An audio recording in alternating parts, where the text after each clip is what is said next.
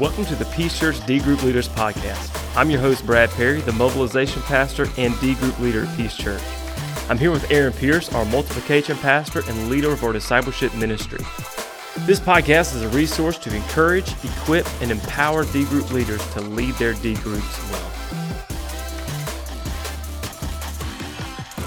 Oh yeah, we back. Welcome back to the Peace D Group Leaders podcast. It's been a minute, but man, we are excited to be back. This is episode 38. What we're going to talk about here the biggest lessons that Aaron and I have learned through leading D groups. So this is important because oftentimes in discipleship we feel discouraged because we feel like you know we've been making mistakes, but we need to all realize we're all still learning, even as we continue to disciple others. So learning what others have experienced in discipleship is going to bring us some encouragement. So we wanted to share from our own experience in order to help you um, avoid some of the same mistakes we've made, as well as just encourage you um, with some new perspectives that we've gained as we've discipled others. So, Aaron, dude, let's jump into the biggest lessons we've learned in discipleship.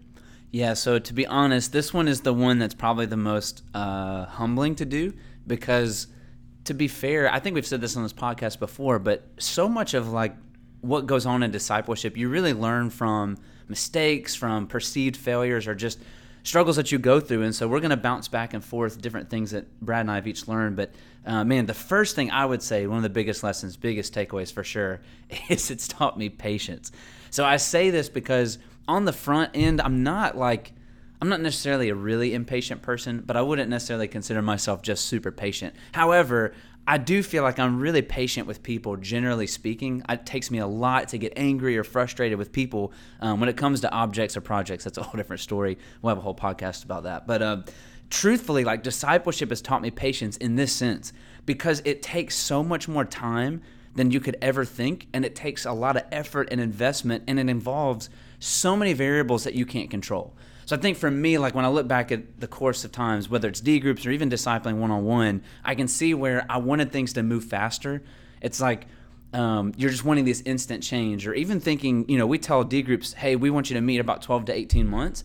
And while that's a good general time frame, man, people take a lot longer sometimes to change. And so it's like, man, I'm looking at it, I'm going, this person or all of the people in my group should be ready to multiply, but that's just not how it is. They might be moving forward, but they're not at the place where they're like really mature yet and they just need more time. And so it takes patience. And I think for me, where that comes to play really is the consistency to keep pressing in and keep investing even when you don't see the results that you want, I think is where patience really comes out for me.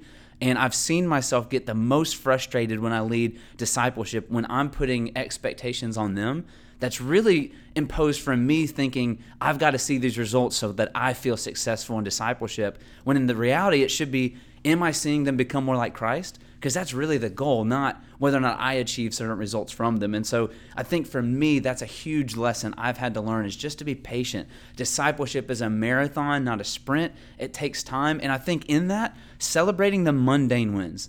When the person who never read the Bible starts doing a HEAR journal for the first time, like that's a big deal. They may not be doing it five days a week yet, but that's a big step, you know. And those little uh, moments of progress I've had to learn to step back and say, got to quit being impatient and celebrate the small wins. I think is probably one of the biggest things I've learned. Yeah, to add to patience, and this is, I started thinking about this as you were talking. Um, along those same lines of something I've learned with patience is that I've noticed a lot of times like they come out hot. It's like when you first start, first two, three, four meetings, it's like, dude, they're all in doing it. But then all of a sudden it gets tough. Yeah. So having the patience through those times where, man, they, they, they came out hot and then it was like then they get in a little lull, just having a patience through that lull, but then also how to encourage them through that. But for sure, you think about how much Jesus had to deal with the disciples making mistakes over and over, and he was still patient with them. So, how about you, Brad? What's a lesson for you? Yeah, I'm, I'm gonna start negative so that we can end positive. There you um, go. I think one of the negatives was, was, this: is that dude, accountability only works when you're honest.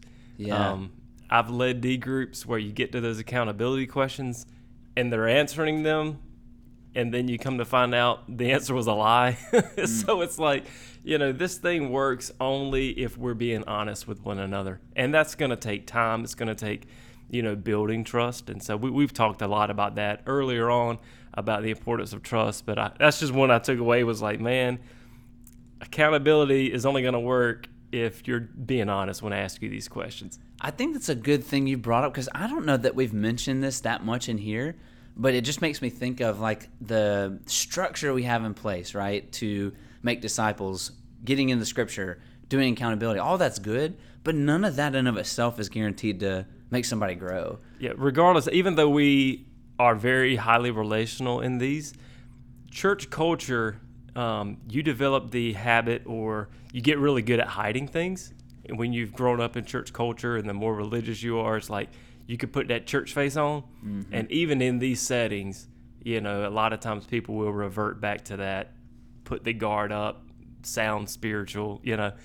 And so I, I try, look, one of the things I try to do to combat that is I try to, you know, talk of my shortcomings early on so that they can say it's okay to drop your guard a little bit. Yeah. Yeah, I, that's a good one because I've had people say things like, "Yeah, I think I've done that at some point." I'm like, "Okay, be specific." those accountability um, lessons, uh, man. So I would say another big lesson that I've learned would be just my own insufficiency. So for me and my personality, I like to. I'm competitive. I like to think that if I put the time in and the work, that I will be able to achieve something out of it, just in general in life. And so for me, when I look at discipleship, it's so frustrating because there's times where I'm doing everything I can, pouring out as much as I can, um, helping them or whatever way, and it's not reciprocated, or the group falls apart, or the person flakes out, or yeah. whatever the case may be. And I think for me, it's just a reminder of God letting me know, like you and I um, Brad, and all of you listening as individuals, we do not have the power to make disciples, period. Like God uses us, God wants us to be faithful, and there are things we can do to best give them the chance to grow. But it's ultimately God through His Spirit working through us. And I think sometimes in discipleship, we put so much pressure on ourselves, and it goes both ways. Like when we see success, we pat ourselves in the back and say, Man, I'm a great disciple maker. But then when we see failure, we get so defeated because we put it all on ourselves and instead we've got to realize like it's only through God, only through his power. And there's so many examples I could give, but just one that stands out was in particular there's a guy I was meeting with one on one who was just walking through repeated sin struggles. And it was so bizarre because he would want to do certain things and then just kind of be dismissive about the sin. And I remember just coming to my wits end, like I've given him all the resources, he's not receiving it, but he still wants to meet, he's not dropped out. And so I remember just praying, and God convicted me and was like, How much are you really praying for him in this issue? And so I took the next couple weeks to just retreat and really pray. And it's funny, the biggest breakthrough we had in the seven months or so that we were meeting was after then. And it just reminded me I was relying so much on myself, what I could offer and give, as opposed to just pleading with God and recognizing I'm completely insufficient. And I think it tests you in ways that makes you uh, discipleship tests you in ways that makes you realize that but i think that's a good thing because then it leans you more into trusting in christ um, rather than trusting in yourself. I don't know if you've run into that too brad but that's just something that really stands out to me with that. Yeah absolutely. Yeah. Um, second thing for me yeah. is uh, as the leader it's like you got to be careful um, that you're not spending too much time on the things that aren't important or because we want these to be very relational. And so, but it's really easy as you get to know that group and you guys build a strong bond to just like spend the first, you know, 20 minutes just chatting about whatever. And then all of a sudden you look at your clock and you're like, oh man, we got 15 minutes before we got to get out of here so you guys can go to work or whatever it is.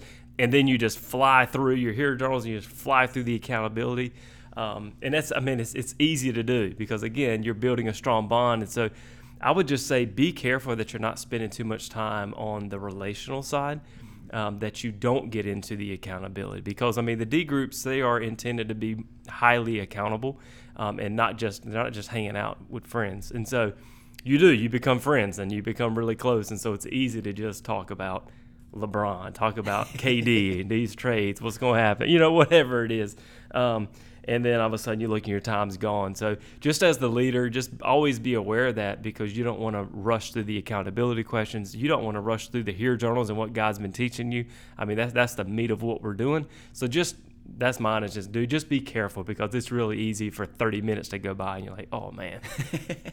you know what's funny about Been that? there. Yeah. Since you've said that, I was thinking I don't. I'm personality wise, I'm not super uh, fearful of like confrontation.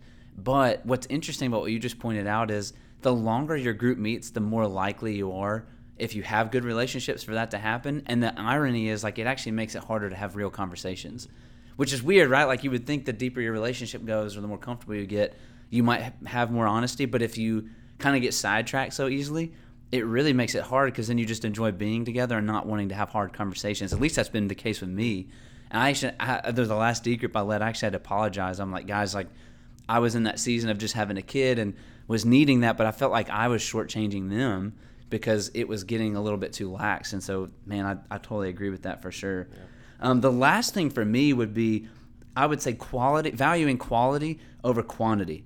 What I mean by that is it kind of goes back to the first thing of patience, but um, and and I'll be honest, just being vulnerable here, like there's a pressure I put on myself that's not fair, but there's a pressure I put on myself as being the the leader of discipleship ministry that it's almost like in my mind my groups have to be the, the best, best yeah. you know, or like they multiply Absolutely. the most, and so for me, that's just not how it works. Like I can't again in my own efforts um, make somebody multiply or make somebody make disciples. And so for me, and we can't make people be obedient.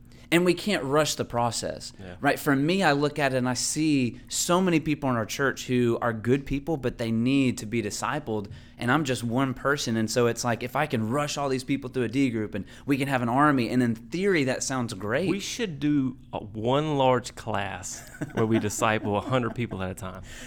yeah. in one Sunday afternoon, and then we're ready. this is where we need to make sure sarcasm is seen oh, very yeah, clearly sorry. in the podcast. yeah. So, but it's like, I mean, I look at it and think back to Jesus, right? He is coming to save the world, and he is looking out a mass of people, thousands of people who need him. And it's not that he doesn't preach the truth, he does to thousands of people, but in the end, he's really focusing on 12 guys that in turn, through the Spirit, go and unleash the power of God um, through disciple making. But I look at it and think, man, I have to solve this problem. I have to disciple fast enough and enough people so that there's opportunities to for everybody to get this. And in doing so, I'm valuing quanti- quality. I'm sorry, I'm valuing quantity over quality when I do that. And the truth is, like disciple making is not ultimately about the numbers. It's about the quality of your investment. Which, when you always focus on the quality of your investment, the numbers will come. That's not an excuse to be lazy or be slow or um, never multiplied. That's instead saying if you really pour into somebody, help them catch the vision, they will in turn be more likely to grow and multiply. And so it's the quality of relationship. I've led D groups where I look back and think, man, like, did I really invest enough? Did I do all I could? Because I felt like I was trying to hurry it through just to be done so I can move on to the next one and have more numbers instead of really investing in them. And so for me, I've been convicted of that and saying, I need to sit with people a little bit longer or more, not even necessarily just that. I just need to make sure I'm giving them my all rather than rushing the process, stepping into their brokenness and their sin and be willing to face that and make that quality investment versus I've got to get through to get more numbers out. And so for me, I'd say that's a huge lesson I've learned, both as an individual and in leading this ministry, that it's just not, a, you can't rush it. It just takes time. And that's a hard thing for me to swallow sometimes. I just had a quality over quantity discussion last week with a pastor, um, church planter in training, prepping to plant a church, and, and just sees the value of discipling and in D groups and all of that. And they just said, you know, what what's stopping me from doing two groups? What's stopping me from doing three groups? I said, so I just say pump the brakes a little bit. You know, maybe at this phase of, of your life and where you're at, you could do two groups. I was like, but man, you can't really lead well and you're going to stretch yourself too thin and you're going to shortchange your D group. So it's like, but just like everybody else, man, we have a conviction over it and we see it like, man, so many people need this. Well, dude, I'm a pastor. I'm full time with this. I can do it, man. I can lead this group. I can lead that group. I can I can do three groups. Let's go. Yeah. But that ain't reality. No, for sure. I, I've definitely felt that too. I'll say my last one is man, it's simple, but it's just that I need it. I don't know how else to say, but dude, I just need I need discipleship groups in my life, and so so I'm coming out of a season right now where I'm not leading a D group where you know we had somebody move away and it just fizzled out, and so now it's kind of like in that weird transition time of it's hard to kick one off in the summer when everybody's so scattered. So you know I'm hoping to kick kick it back off in the fall when everybody gets in their normal routines of school and stuff like that. Uh, but man, I, dude, I've been missing it, and and honestly, I just say, dude, I need it because I may be the D group leader, um, but those men challenge me, inspire me, um, hold me accountable, and honestly, I just need it, and, I've been missing it. Dude, it's funny you say that because I don't think we've said this yet on here. So very similarly, my last D group ended in March um, or late February, early March. We we finished. I was in the process of starting a new life group, so I was trying to find some people out of there. And then summer hit, and so I've got some things lined up here in the next couple months. But I've noticed for me, man, like I need it too. I miss it. I mean, just the accountability, just the motive to really make sure I'm doing all that I can where people checking in. It's so important for me too. Yeah. It's even in my focus in my personal HEAR journals. It's Yeah. different. So like right now, I've been doing my HEAR. I mean, I've stayed consistent, my five days a week with my HEAR journals, but it's just different. I don't know how to explain it. It's just different. I'm with you. And and maybe it's almost because we get so focused on just ourselves when you realize when you're investing in people there's stuff that just comes out that's different that I think is good. But man, I'm with you. I need that too. And so I think hopefully as we've shared some of these things, it just helps you as listeners to realize like we all face a lot of the same struggles. And I would challenge you, maybe there's one of these that we've mentioned that stands out to you more and just to work on that or press into that or even just be encouraged by some of the things that we've shared that we've walked through this. You've probably walked through it and we just want to best um, help you as you keep learning and we're going to keep learning because if we do this a year and a half from now, we'll probably have brand new things Oh, to say sure. because Yeah. we're always learning and that's part of the disciple making process. And hey, D group leaders, nobody expects you to be perfect, so uh, don't don't beat yourself up too much. But man, that was episode 38. Uh, biggest lessons we've learned in discipleship. So we hope that this has been an encouragement to you, challenged you, um, and maybe even inspired you as you go to your next D group uh, meeting. Just to man, be patient and and all these other things. So man, thank you guys and ladies for listening. Again, we out.